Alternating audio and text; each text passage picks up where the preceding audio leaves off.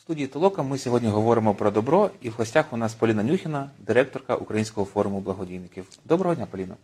Доброго дня, Владислав. Дякую за запрошення. Радий вітати вас в нашій студії. І е, звичайно, що для багатьох людей, які вперше зіткнулися з таким поняттям, як благодійна організація в Україні, цікавляться справді цивілізованою благодійністю в нашій державі, ми не могли оминути увагою Український форум благодійників, як напевно найголовнішого стейкхолдера у цій сфері в нашій державі. Е, Поліна, розкажіть, з чого почався Український форум благодійників? Коли це було? Ну, це було в 2005 році. Е, Я при цьому не була присутня. Я директорка 4 роки лише. Але це була ідея е, потужних грантодавців, тобто фондів, які надають е, гранти іншим організаціям, створити безпечний простір для спілкування, платформу для взаємодії грантодавців. І вже у 2008 році ця ідея переросла в Український форум благодійників, бо виявилося, що коло стейкхолдерів е, благодійного сектору набагато ширше, ніж власне грантодаючі організації, що є потужні. Повертаємося до нашої розмови відносно ем, стейкхолдерів. Е, Власне, ви казали. Е, цікаво, що ем, е, фактично от бурхливий розвиток благодійних фондів в Україні пов'язують якраз з президентством Ющенка, тому що він якби е, ну такий був проєвропейський президент, напевно, перший такий відкритий проєвропейський президент, де філантропія в Європі і на той момент в Україні це були різні речі. Е, скажіть, будь ласка, от ем, як ви відчули, е, чи відчули тоді форум благодійників підтримку саме влади у розвитку? Дякую за запитання, воно дуже цікаве, але ми спершу маємо синхронізувати дефініції, що ми вважаємо підтримкою влади. Якщо ми кажемо про якісь донейшени, про грошову підтримку, то ні. А, Український форум благодійників досі ще не отримував грошової підтримки ані від державної, ані від е, місцевої влади. Якщо ж ми кажемо про підтримку наших ініціатив, наприклад, інформаційно, то так, е, ми відчуваємо, ми відчуваємо підтримку е, київської влади, ми відчуваємо підтримку е, завжди секретаріату Кабінету міністрів України, тому що саме через цей орган ми доносимо, скажімо так, голос благодійних організацій, намагаємося донести до уряду, якщо є така потреба, як було, наприклад, з СМС благодійністю, або як це відбувається кожні 5 років з національною стратегією розвитку громадянського суспільства. Тому е, відповідь на питання так, ми відчуваємо підтримку, але ця підтримка, скажімо так, в межах і в спосіб, да, те, що може нам дати держава, вона дає. Те, чого не може, ми не просимо, тому на мабуть і не отримуємо відмови. Да, цікава відповідь, до речі. Відносно того, що е, просто зміна законодавства, я розумію, що всі благодійні організації це цивілізовані організації, які створені відповідно, мають юридичну особу і здійснюють свою діяльність відповідно до законодавства. Е, Законодавство українське, воно начебто передове, але наскільки воно працює е, безпосередньо в житті благодійних фондів, тому що відсоткова філантропія, наскільки мені відомо, це все ще процес не запущений. Тобто, і взагалі е, жертвувати сьогодні в Україні корпоративному сектору теж е, ну не так вигідно, як це наприклад можна робити за кордоном. Е, Які такі майбутні законодавчі е, зміни ви лобіюєте, відстоюєте для того, щоб якісно змінити українську благодійність на краще? Зараз буде дуже непопулярна відповідь. Е, я, як кандидат юридичних наук, переконана в тому, що гарна адвокація іноді отримуватися від адвокації. І ну, це це дуже непопулярна думка для українського сектору благодійності. Е, в нас є така ілюзія, я б назвала, це моя особиста думка, що закон щось має змінити. Закон врегульовує вже усталені правовідносини. Тоді він працює гарно, тоді це механізм, який буде приносити користь. Тому е, я взагалі за те, щоб певним чином порефлексувати над тим станом, який є зараз, без змін в законодавстві, і подивитися, що могло б працювати без змін у законі. Я зараз наведу приклад, як це працює ну, от, конкретно в наших ініціативах. А, шахрайства в благодійності. А, я думаю, що всі чули І мені здається, що Карітас нещодавно да, став е, жертвою таких шахрайських дій, коли ваш. ем, Ваше лого використовували для переходу на зовсім іншу платформу, яка збирала гроші. Шахраї існують.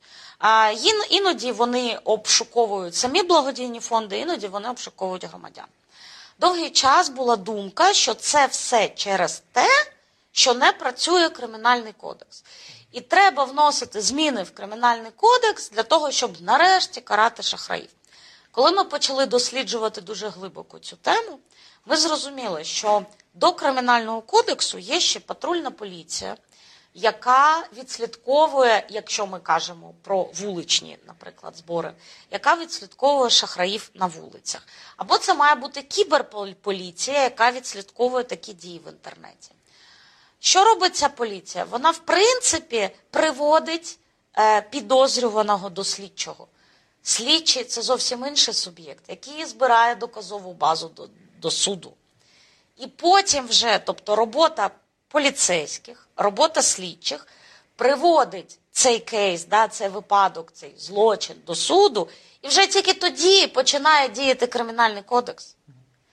А тому, якщо ми будемо змінювати кримінальний кодекс без осягнення цього ланцюжка, без розуміння, як на кожному етапі, що працює, що не працює, то просто сам по собі кримінальний кодекс ситуацію не змінить. Коли ми почали це досліджувати, ми працювали з патрульними. Патрульні достатньо обізнані. Патрульні е, ми проводили тренінги. Вони да, в них були білі плями, але в принципі вони обізнані, вони розуміють, що да, є шахрайство, і це недобре, особливо якщо ми кажемо про якісь регіональні містечка, да, де він розуміє, що це ошукують його бабусю чи його матусю, і це дуже ну для нього вже особистою стає справою. Але патрульні лише доводять до слідчих. Потім ми пішли працювати зі слідчими. Слідчі кажуть, по цій статті доказову базу для доказової бази треба потерпілі.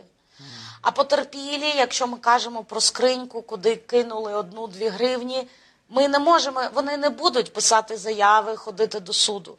Тому ми йдемо в суд, і доказова база розсипається. Суд каже, потерпілих немає. А наступним кроком ми підемо до суду. Ми ще не дійшли судова влада, незалежна гілка влади, це не так просто. Але, шановні судді, якщо ви нас дивитеся, ми дуже хочемо з вами поговорити про шахрайство благодійності. Тим не менше, от тільки коли ми пройдемо всіх цих стейкхолдерів, це триває вже три роки. От тоді ми будемо мати те, що називається доказова evidence-based, доказова база. Чи треба зміни в кримінальному кодексі, чи не треба? Повертаючись до вашого питання, коли ви кажете, що корпоративним організаціям важко жертвувати, мені не вистачає для того, щоб пропонувати зміни в законодавстві цей evidence base. Чого? Що їм заважає? Можливо, в них бухгалтер просто не обізнаний. Ну, наприклад, бухгалтер працює з ПДВ, да, він може не знати, як е, обліковувати операції з неприбутковими організаціями. Можливо, допоможуть тренінги, а не зміни в законодавство. Е, от тому да, в ОФБ такий підхід я не буду приховувати. Це не всім подобається. Парадигма сектору приходити з вимогами, да, і давайте змінювати закони. Е, я все ж таки за виважений підхід. І щодо відсоткової філантропії, у тому числі, тому що знов таки, якщо нас зараз дивляться благодійні організації, якщо ви хочете відсоткову філантропію, ви маєте чітко знати, як ви будете платникам податків доносити, що саме вам треба віддати ці гроші. Це не так просто. Можливо, ваші очікування завищені. Просто подумайте над цим. Це не означає, що я проти відсоткової філантропії. Це означає, що я все ж таки всіх закликаю трошки більше до того підготуватися. Інакше, можливо, ну це поганий прогноз, да, але маю його озвучити. Можливо, буде так. Ми його розрекламуємо, що тепер ви всі на, маєте нове джерело фандрейзингу, ніхто не зможе ним скористатися, а, тому що ніхто не буде мати інструментів довести простим платникам, подат, платникам податків, чого саме вони мають перераховувати ці гроші. Ми ж не знаємо, як воно буде. Може, це буде якісь додаткові, те, що називається дії, да? І тоді платники взагалі будуть цим нехтувати казати: ну слухайте, заморочуватися, виписувати ще якусь там форму, заповнювати, ключ не працює, база висить, в податкову там черга стоїть. От поки ми от ці всі етапи в голові не прорепетируємо, не зрозуміємо, як воно буде. Мені здається, от, е, це час е, для репетиції, а не для змін в законодавстві. Тобто ми маємо до цього еволюціонувати всі разом до. А, ну, еволю... Ні, я думаю, що ми не на такому ступені розвитку, що треба еволюціонувати. Але ми маємо, знаєте, зараз дуже популярна доказова медицина. Е, от мені б хотілося, щоб словосполучення, е, я його сама вигадала, е, це не доказова адвокація, щоб адвокація була доказовою. Зрозуміло. Е, Питання відносно того, що от форум благодійників він складається з благодійних фондів. Туди входять представники благодійних організацій, як члени організації, члени Українського форуму благодійників. Що це за організації? Виключно благодійні, чи це також громадські організації? Оце якраз е, те, до чого я хотіла підвести, коли в нас тут виявилися технічні негаразди. А УФБ створювався як УФГ Український форум грантодавців М. у 2005 році. Але вже у 2008-му е, стало очевидно, що сектор грантодавці не є єдиними стейкхолдерами сектора благодійності. І дуже потужні є фонди, які надають адресну допомогу, тобто здійснюють не розвиткові про розвиткові в тому числі, але і адресні програми благодійні. І було прийнято рішення е, учасниками, не володію інформацією, скільки їх тоді було, ну не 39 точно, як зараз, а приймати, тобто створити ОФБ, перейменувати на Український форум благодійників і створити, в принципі, відкрите членство, повне асоційоване. Воно є платним, але воно є відкритим для організацій, які відповідають певним критеріям. І зараз ми маємо 39 учасників, з них 11 асоційованих, Карітас України наш також, і учасник, і член правління вже, вже, вже другу каденцію. Ще серед таких ну, потужних відомих фондів, да, наприклад, Запорука, наприклад, фонд Східна Європа, наприклад, це Міжнародний фонд відродження, це наші засновники разом е, з ІСАР Єднання. Тобто ми намагаємося збирати, по-перше, професійну спільноту. Ми е, от те, що називається grassroots, да, або волонтерські організації, які виникли ну, спонтанно і тільки починають розвиватися, вони мають доступ до наших програм, але вони не мають доступ до членства, тому що ми е, іноді називали і називаємо себе таким флагманом організованої філантропії. І ми приймаємо в свої лави тільки тих, хто вже е, досяг певного рівня розвитку і відповідає певним критеріям, тобто це і обсяг благодійної допомоги, і вік самої організації, да, і стандарти, по яким організація працює. Е, Дуже важливо, щоб в організації було діюче правління. Е, Ви розумієте, як це важливо, да, коли там ні, ні, влада не узурпована, ресурси да, розподіляються бережливо, чесно і прозоро. Е, Безперечно, серед наших учасників тільки ті фонди, які звітують.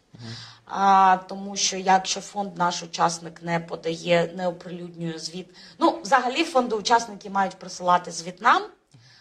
Це не завжди відбувається з тих чи з з певних причин. Тоді ми даємо, ми або йдемо на сайт у наших учасників і знаходимо цей звіт самі, або якщо не знаходимо, то ми вже питаємо, де ваш звіт. І насправді відсутність звіту річного учасника ОФБ може стати підставою для виключення. М, Вау, тобто досить так суворо і справедливо. Е, да. Але, але от я в той же час е, знаю, що у вас, е, крім того, що ви справді займаєтеся тим, що ви просуваєте благодійність в нашій країні, е, ви передаєте певну базу знань для того, для нових фондів, новостворених фондів, волонтерських організацій, в тому числі. Е, Мені дуже подобаються і ваші ініціативи, які є. Серед них це, звичайно, був рейтинг благодійників, який переріс в карту благодійників. Е, Трошки розкажіть про неї, тому що на мій, на мій погляд, е, особистий погляд, є для того, щоб людина могла жертвувати кошти і розуміти, що ці кошти справді підуть до потребуючого через професійну благодійну організацію, мають бути певні параметри прозорості її діяльності, і десь це має бути відображено. Отже, наскільки це відображено в карті благодійності? А, гарне дуже питання. Дуже дякую. А, але ви зачепили е, питання, скажімо, нашого проекту, одного з титульного. Е, якби злили наші два проекти, тому що ви зачепили і стандарти, і карту. І цілком слушна думка, що мали б на карті відображуватися ці стандарти, але я нагадаю, напевно, слухачам, що і глядачам, що для благодійної організації стандарти є три: це належне врядування, це поведінка, да, те, що ми називаємо етикою, і це комунікації. А, на карті благодійності всі три стандарти не відображені.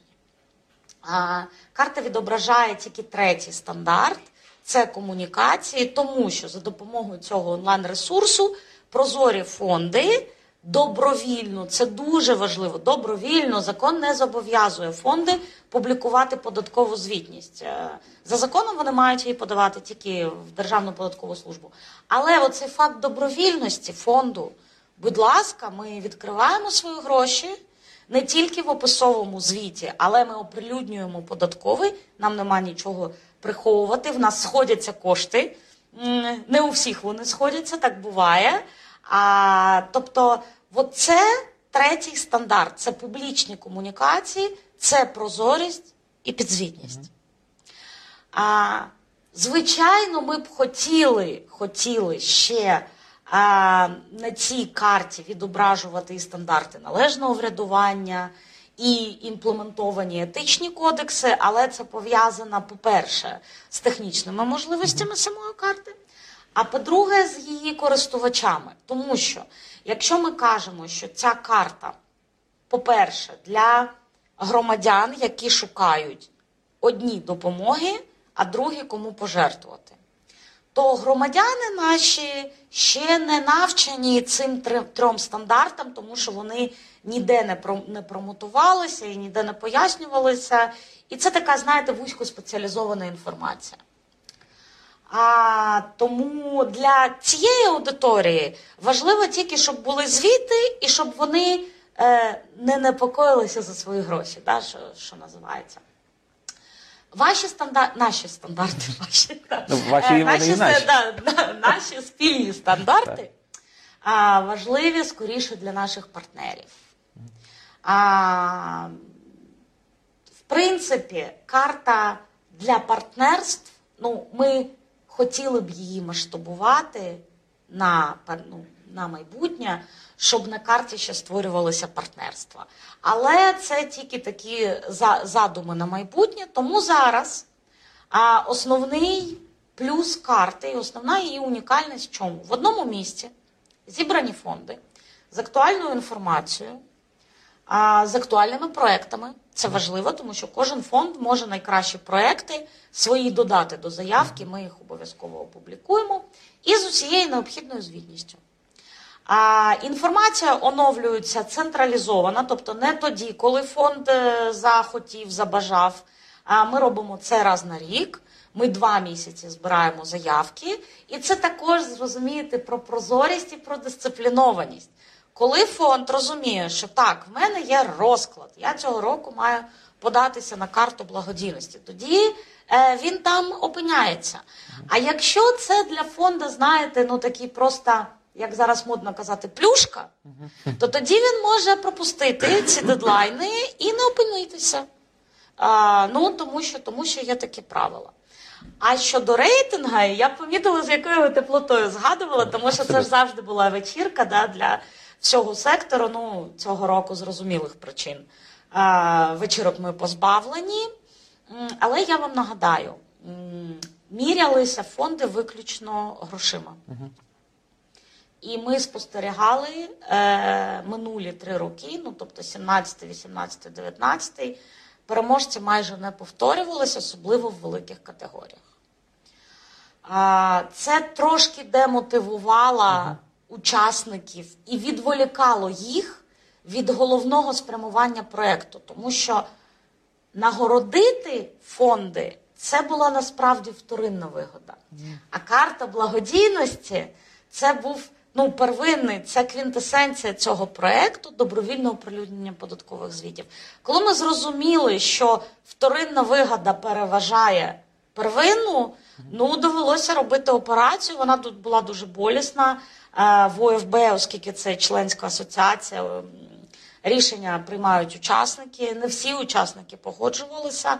Там прямо голоси. Ну там, якщо мені е, ну я не я, я не буду обманювати, але там один-два голоси була була різниця. Це була запекла голосування, запекла боротьба. Лишати, не лишати. Ну вирішили лишити тільки карту. Да, як і лишити карту і розуміння, як її масштабувати на майбутнє.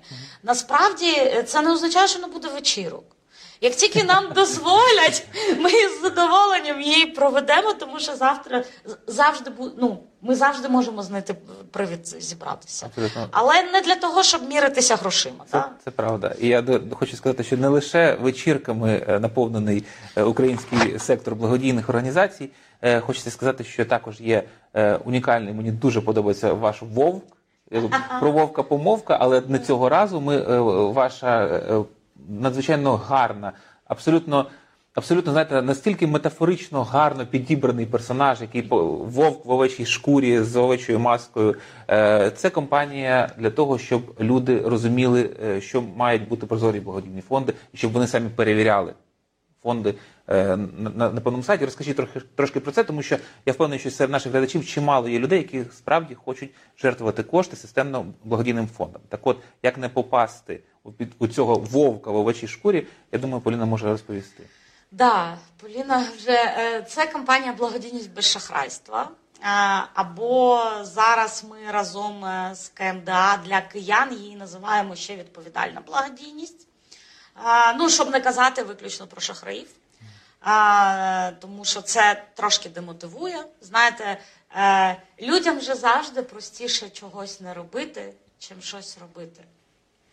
І тому, якщо я розумію, що поряд одні шахраї, то я краще не буду нічого робити, е, тому що це небезпечно.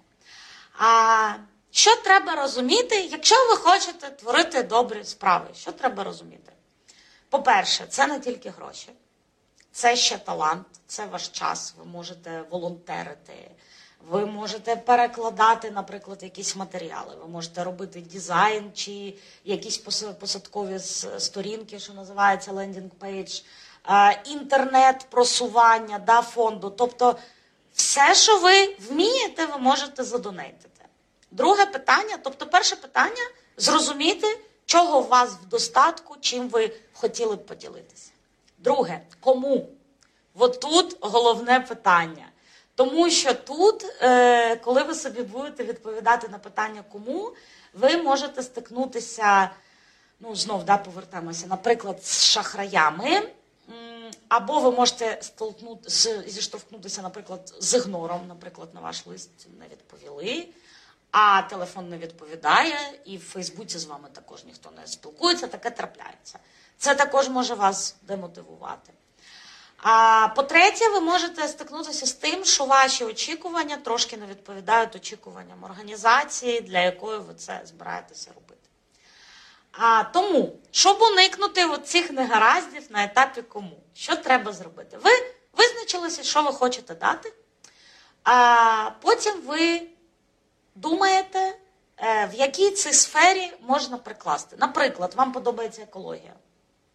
Ви шукаєте організації, які мають екологічне спрямування.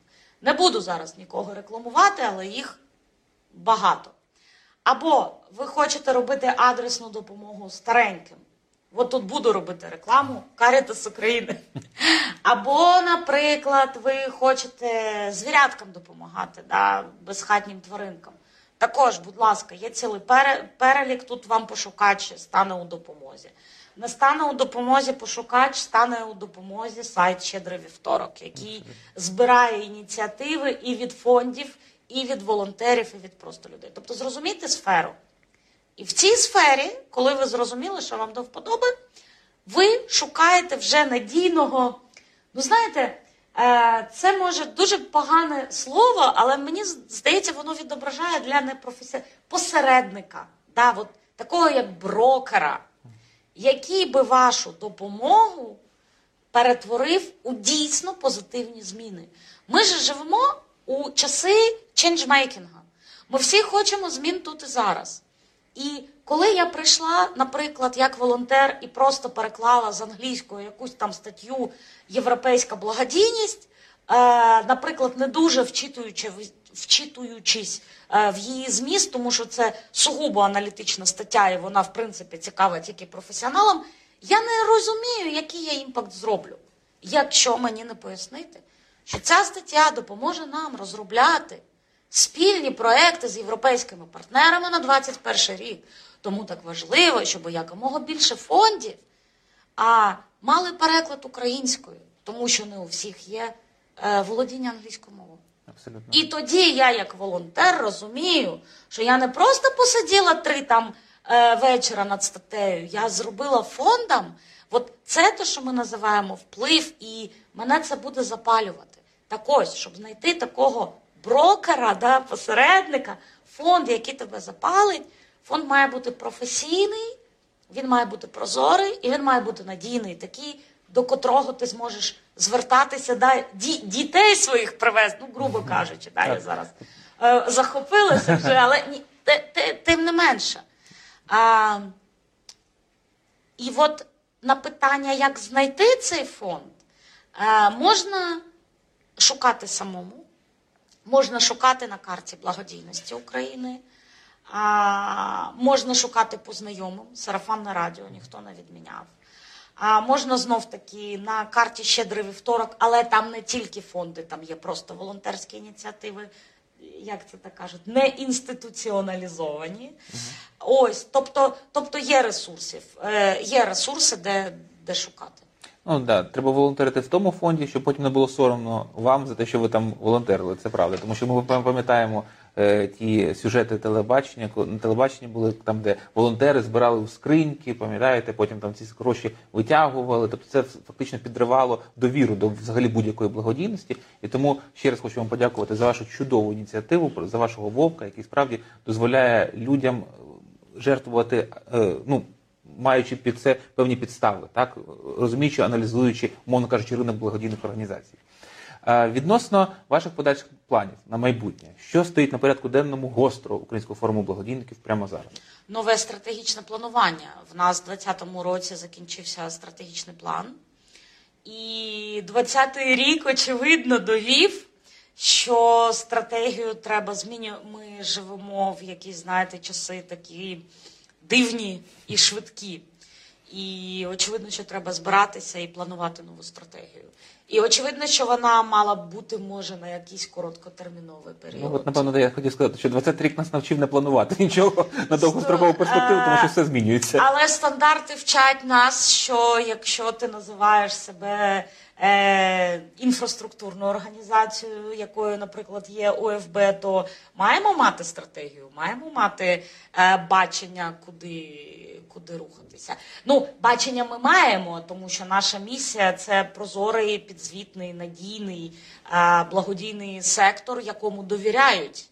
Е, тому бачення в нас є, але як до нього йти в нові часи, очевидно, що старі підходи, ну, напевно, вже час змінювати. Абсолютно погоджуюся. Е, Питання, як то кажуть, від людей, від наших глядачів. Прошу. Що, на вашу думку, є рушійною силою української благодійності? Рушійною силою. Гарне, пита... Гарне питання, відрефлексоване. Бо людина, очевидно, має відношення до благодійності. Знаєте, є, е, напевно, правдива відповідь і є, напевно, красива відповідь. Правдива відповідь в тому, вона може і не є популярною, але правдива відповідь в тому, що криза є рушійною силою благодійності. І чим глибше ми у кризі, тим інтенсивніші благодійні ініціативи, тим впливовіші благодійні проекти. Так було, на жаль, в Революцію Гідності, так є в часи зараз коронакризи. Е, Ну, тобто, Це, це правда. Але ну, мені б не хотілося, щоб так було і надалі. І красива відповідь на це питання, мені здається, що партнерство мало б стати рушійною силою благодійності, тому що а, позитивний вплив, е, якщо це дійсно вплив, да, який дійсно змінює життя людей, він вимагає дуже е, багато ресурсу. І тому ми маємо об'єднуватися, об'єднуватися ресурсно. Коли я кажу ресурсно, це не тільки про гроші, да, це про проекти, це про якісь, я не знаю, може там комунікаційні ініці- ініціативи. А, тобто, да, криза і партнерство. Зараз криза, дуже хочу, щоб було партнерство. Я думаю, що всі зацікавлені в тому, тому що справді партнерство має розвивати благодійність, е, можливо, більш гармонійно і різносторонньо, ніж криза. Тому що криза це зазвичай така точкова е, допомога, яка і коли війна почалася на сході України, теж е, проекти пішли саме гуманітарної допомоги так, для постраждалого населення. Зараз відбудова, але фактично потреби людей, на жаль, за всі роки незалежності вони збільшуються, на жаль. І географія благодійних фондів також має збільшуватись, тому що потреби, наприклад, часто є регіони, які все ще недосяжні, на жаль. Е, Питання також від наших глядачів. Наступне питання відносно на початку програми ви сказали про е, те, що корпоративний сектор може робити пожертви. Е, Де можна більше дізнатися про адміністрування, бухгалтерське адміністрування цих пожертв? Як А, гарне, гарне питання. Частина інформації є. Була на сайті Українського форуму благодійників, але ми ж його оновили. А, тому да, тому ой, е, в нас там була, були методичні матеріали щодо корпоративної благодійності, але знов таки на Уворіс вони були досить застарілі. Вони були, мені здається, там десятих років.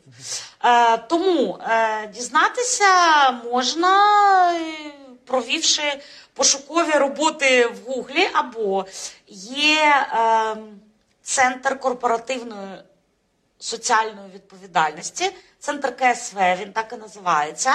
І можна запитати напряму в них. Я впевнена, що якщо немає на сайті в них да, певного керівництва, то вони точно скажуть, де воно є. Центр, центр розвитку КСВ. Ну і плюс е, для глядача окремо скажу, що ми спробуємо віднайти такі тіпс, ну тобто підсказки, як це правильно зробити, і викладемо в коментарях до цього відео вже після цього ефіру. Е, йдемо далі. У нас е, на порядку денному зараз таке питання відносно е, волонтерської ініціативи, волонтерський менеджмент. Е, у нас багато благодійних фондів. Я навіть вже збився з, переліку, їх більше п'яти тисяч за даними, якщо я не помиляюсь, за даними ДФС е, зареєстрованих благодійні організації. Звичайно, що ефективних набагато менше. Волонтери. Ви е, чудово розповіли про те, що волонтери це справді хто може заплатити цю іскру. Наскільки о, цивілізовані благодійні фонди в Україні сьогодні розуміють волонтерський менеджмент і готові залучати волонтерів так, щоб волонтер потім не- захотів тікати на наступний день? А, зараз дочеплюся до, до, до слів е, щодо кількості благодійних організацій. Вибачте, Давай- я давайте. не можу. Це профдеформація. За даними ДФС, е, за 19 рік е, звітувала менше 7 тисяч. А Більше. зареєстрована за даними Міністерства юстиції більше 20 тисяч. Це означає, що десь близько 13 тисяч не подали звіт а, неприбуткових організацій, а це означає, що вони більше не неприбуткові, да, вони позбавлені коду неприбутковості, але форма благодійної організації в них є. І це, до речі, такі вузькоспеціалізовані моменти, яких не знає громадянин посередній. Да? І от, от повертаючися, я пам'ятаю питання, просто повертаючися трохи, якщо вже нас дивляться, і задають питання, то а, чого важлива вся документація від фонду? Може бути статут з назвою благодійна організація, але не буде коду неприбутковості. І це тоді означає, що ця організація на загальній системі оподаткування і може мати прибуток. Тобто ваші кошти можуть, ну, з них будуть заплачені податки, але вони будуть рахуватися прибутком. У неприбуткових такого немає. Да? Наші всі кошти. Вони не обкладаються податками, але ми їх можемо тільки там на статутну діяльність за цільовим призначенням. Це все це все дуже суворо. А, тому 13 тисяч благодійних організацій без коду неприбутковості десь ходять. Де вони ходять, що вони, яку вони діяльність ведуть, Е, Хто за цим мав би слідкувати? Точно не ОФБ, нас 5 людей. Ми не зможемо просто фізично. Е, Це питання. Е, Ми, щоправда, не задавали це питання ще державі, але можливо, ну вже треба да, провести консультації, хто б за цим мав слідкувати. Хоча я передбачаю відповідь, що мали б слідкувати самі громадяни, тому що організація, не маючи коду неприбутковості, нічого не порушує. Вот. А, тому е, питання було про Відносно того, що е, е, куди, до якої волонтерської організації волонтер може прийти і надати свої послуги, і зробити це так, щоб потім організація не розчарувала цього волонтера і не загасила у нього це бажання допомагати.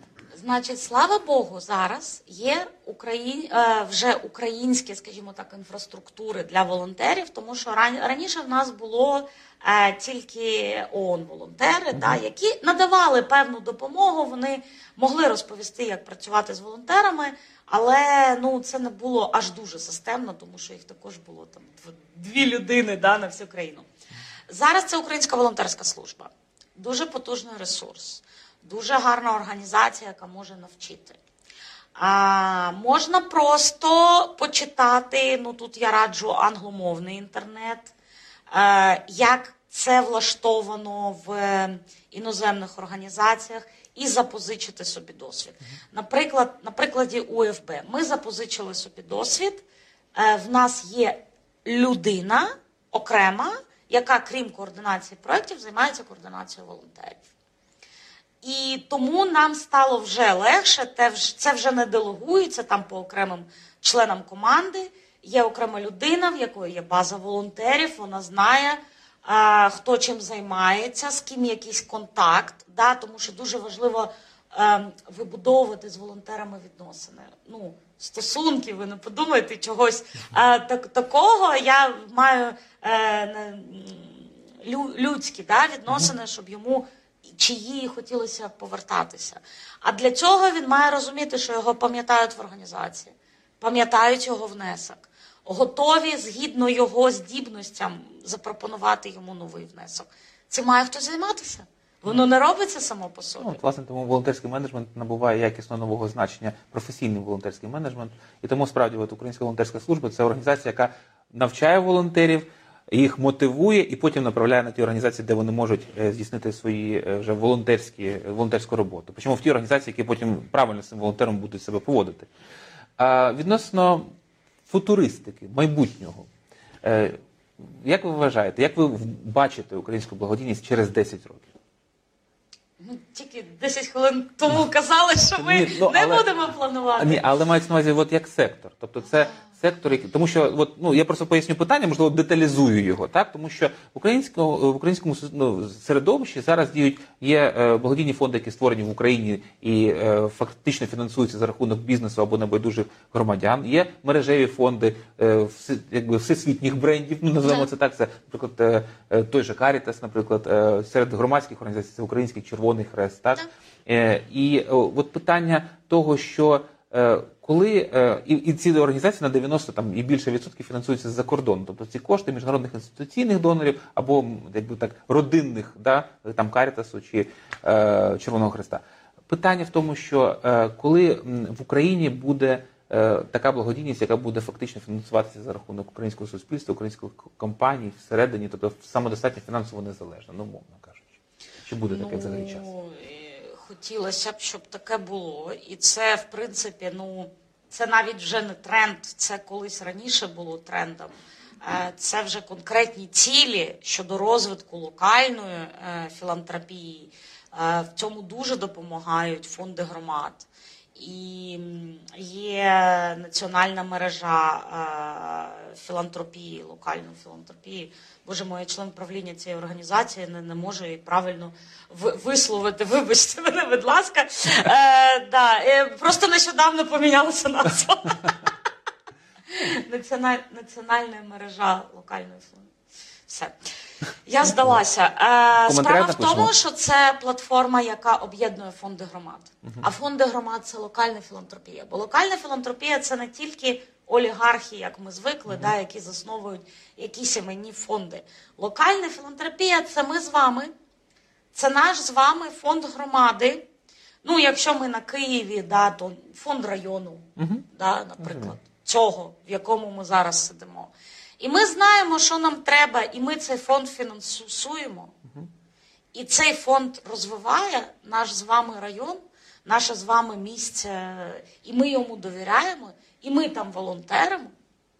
І оце, лока, от, от це локальна філантропія. І тоді, якщо нам щось треба, наприклад, в нас, е, я не знаю, там будується міст, і це зараз я не, не, не називаю, ну це е, якщо щось треба на рівні, наприклад, державному чи міському, на рівні мерії, то фонд йде як представник наш, та, і там це все намагається вирішити. Тобто він співпрацює з депутатами. Да, тобто, от, от це все йде через фонд громад. І розвиткові програми, і благодійні програми, і все решта. Ну, власне, принцип субсидіарності, коли ініціатива знизу вона штовхає речі на районному, місцевому, ну і державному рівні також. Можна я скажу, можна я скажу. Так, Принцип так, так. субсидіарності закладено в новій надстратегії розвитку громадянського суспільства. Тому ми, ми от до цього прагнемо. Да. Тобто Це новела така. Да, і, але йдемо шляхом європейських країн, фактично, тому що там цей принцип закладений вже дуже давно, і він діє, він працює, він справді орієнтований на отримувача послуг, на того людину, яка отримує послугу. Відносно цікаве питання відносно е, того, що е, різдвяні свята йдуть.